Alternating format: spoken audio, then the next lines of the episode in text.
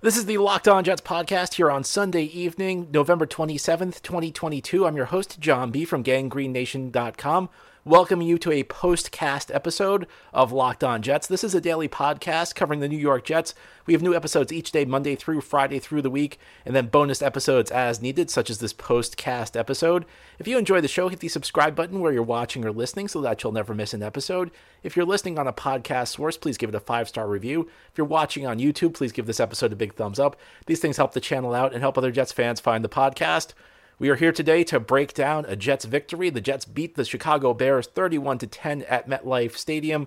Jets improved their record to 7 and 4 on the season. It was a game the Jets really needed to win. If you look at where they are in the playoff race, this was a win they needed to have to keep, keep to keep pace. But also, if you look at their upcoming schedule, lots of difficult road games await them. They have a trip to Minnesota, a trip to Buffalo, a trip to Miami, a trip to Seattle. This was a win they needed to bank. But the story of the game, more than anything else, is Mike White does it again. Just as he did 13 months ago against the Cincinnati Bengals, Mike White stepped into the starting lineup in place of Zach Wilson under very different circumstances and delivered a tremendous performance. He threw for 315 yards and three touchdowns in this game, but it, I don't think it's really just about the numbers. The numbers signify how well Mike White played, and there were some big time throws in this game. Part of it is that the Bears don't really have much of a defense. So I'm not really focused on the numbers. I'm focused on what Mike White did. Sometimes the numbers matter, but sometimes it's more about the eyeball test. And for me, Mike White passed the eyeball test with flying colors. And for me, the reason that's important is that going forward, the Jets are going to lean on their defense. And they're going to lean on their run game to a certain extent. Maybe not as much as they would have with Breece Hall in the lineup, but I still think at their heart, this is a run first offense. You know, despite what we saw in this game, Jets were able to open it up because of the Bears' defensive issues, because Mike White was playing so well. What the Jets need at the quarterback position is what Mike White gave them in this game. They need a guy who, first of all, is going to protect the football. And that's been an issue with Mike White through the years. And there were a couple he maybe got away with in this game. But if Mike White can protect the football, he's going to be able to give the Jets what they need a lot of weeks because the Jets don't need a quarterback to go out there and play at an MVP level. Now, this was a great game. You know, this one, I don't want to say Mike White played at an MVP level. Mike White was fantastic in this game. They don't really need him to be great, though. They don't need him to be spectacular. They don't need him to constantly be evading pass rushers.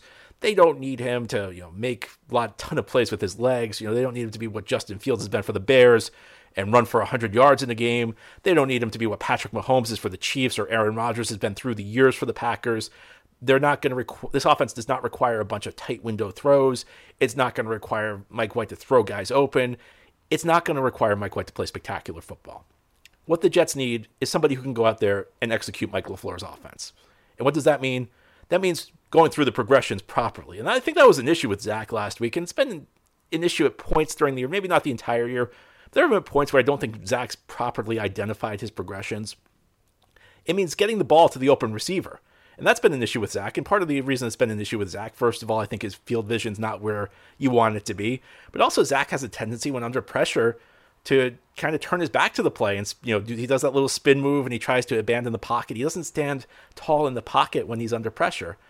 And part of it's identifying your checkdowns, just knowing when something's not there. There's nothing wrong with checking the ball down and taking a quality gain. And these are the things Mike White did in this game, and that's the reason his that, you know that's the reason he played so effectively. And again, this is not a if the Jets were in a different situation. If you were watching the game on Fox, Joe Davis and Moose Johnston, they made a lot of good points about how different it was this year versus last year.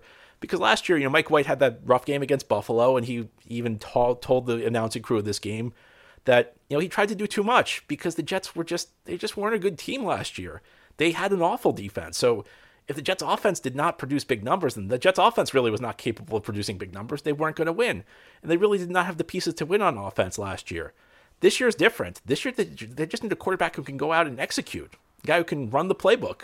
And that's what Mike White did in this game. I don't think if he goes going forward, if he plays at this level, I don't think he's going to throw for 300 yards every week.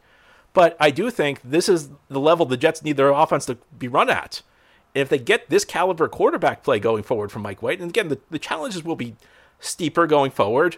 You know, he did not follow that game up last year with Cincinnati all that well, but he showed you that he's capable of doing it. Can he do it consistently? Well, that's what we'll find out in the weeks ahead. I think there's no question about it.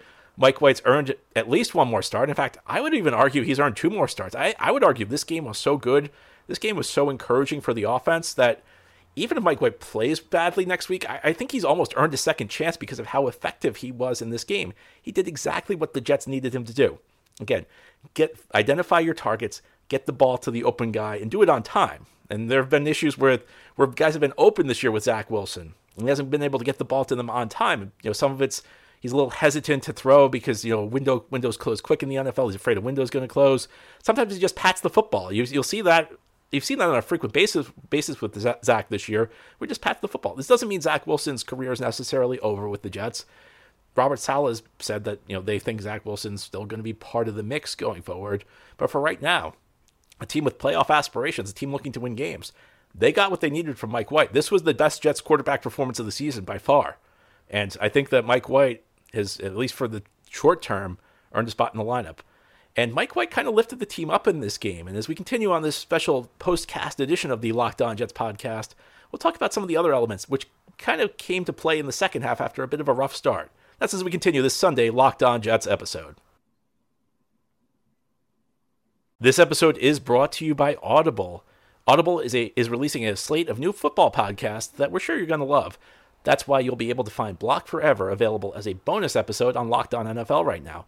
Block Forever is a brand new podcast from former NFL All Pro Ryan Kalil and Audible. You may remember Ryan Kalil is a former Jet. He actually was the Jets center the year they signed Mike White.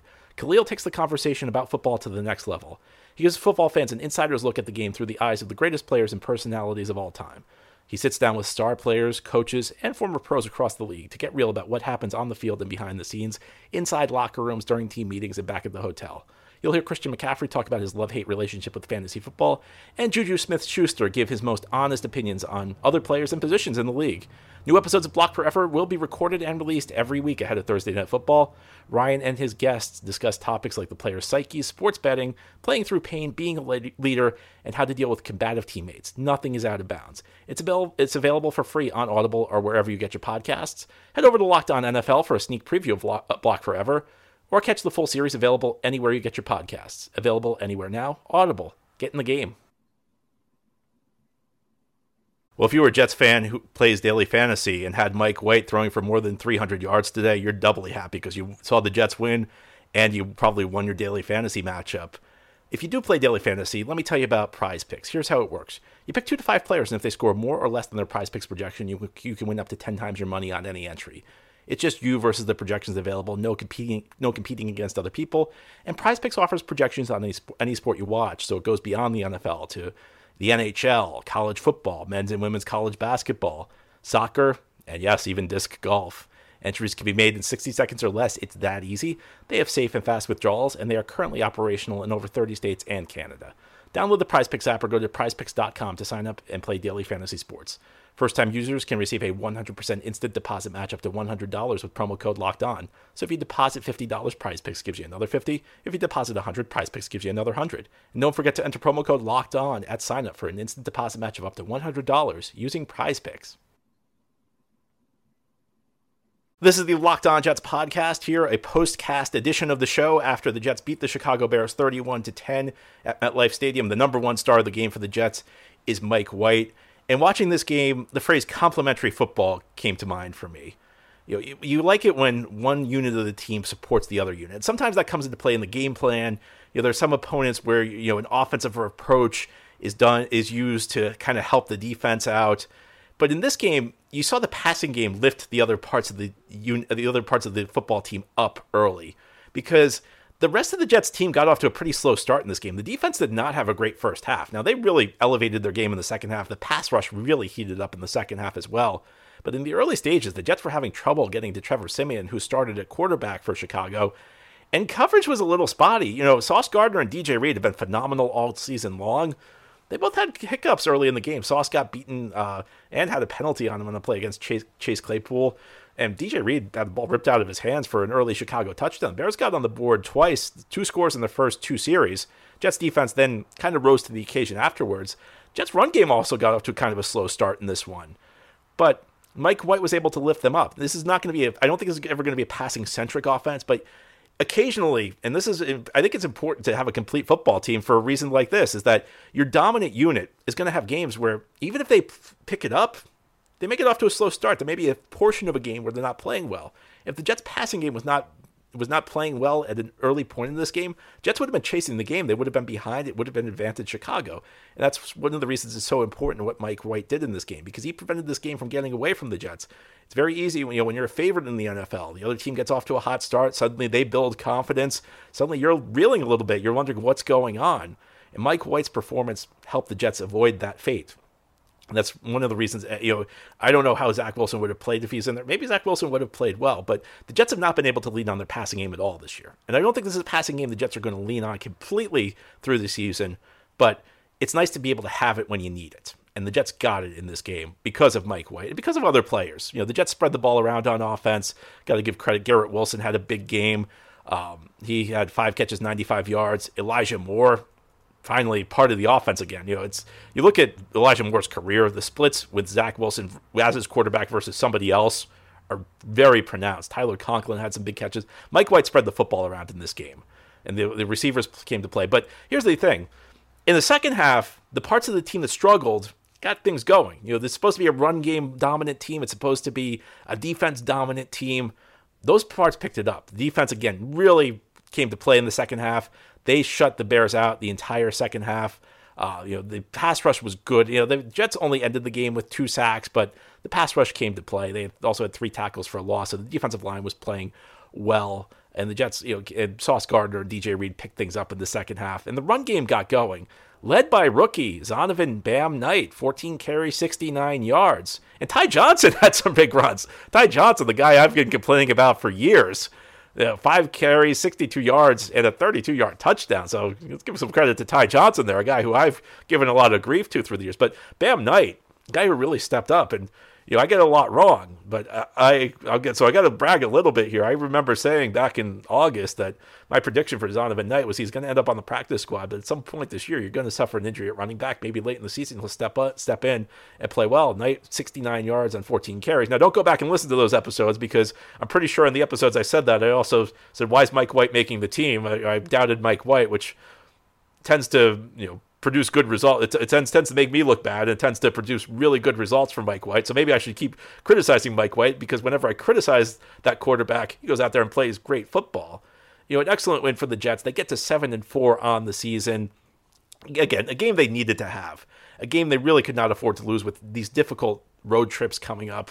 Minnesota, Buffalo, Miami, and Seattle, all road games before the end of the season. You know, you do get some games like Detroit, you get Jacksonville, which you know shouldn't be that on paper seems like a, a winnable game, but it's a tough schedule going forward. Jets needed this game and maybe found some stability at the quarterback position. Now, we went through this a year ago with Mike White, and he followed it up with kind of a bad game against Buffalo. So we'll see what happens going forward. But if Mike White plays at the level he's capable of and just avoids putting the ball in danger, he gives the Jets what they need. Because unlike last year, the Jets don't need superstar level play at the quarterback position. They don't need a big time playmaker. They need a guy who can execute the offense and get the ball to the open guy on time. Because they're going to be open guys in this scheme and with these players and with these receivers because and because the Jets have a solid team around them and they have a defense that can lift this roster up.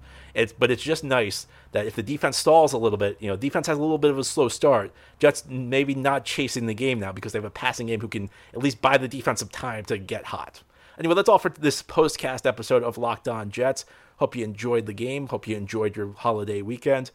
If you enjoyed the show, subscribe to it and give it a five star review if you're listening on a podcast or, or a big thumbs up if you're watching on YouTube. Have a great Sunday night, everybody. I'll be back tomorrow, the regular Monday episode, where we'll do a fuller game recap of the Jets beating the Bears.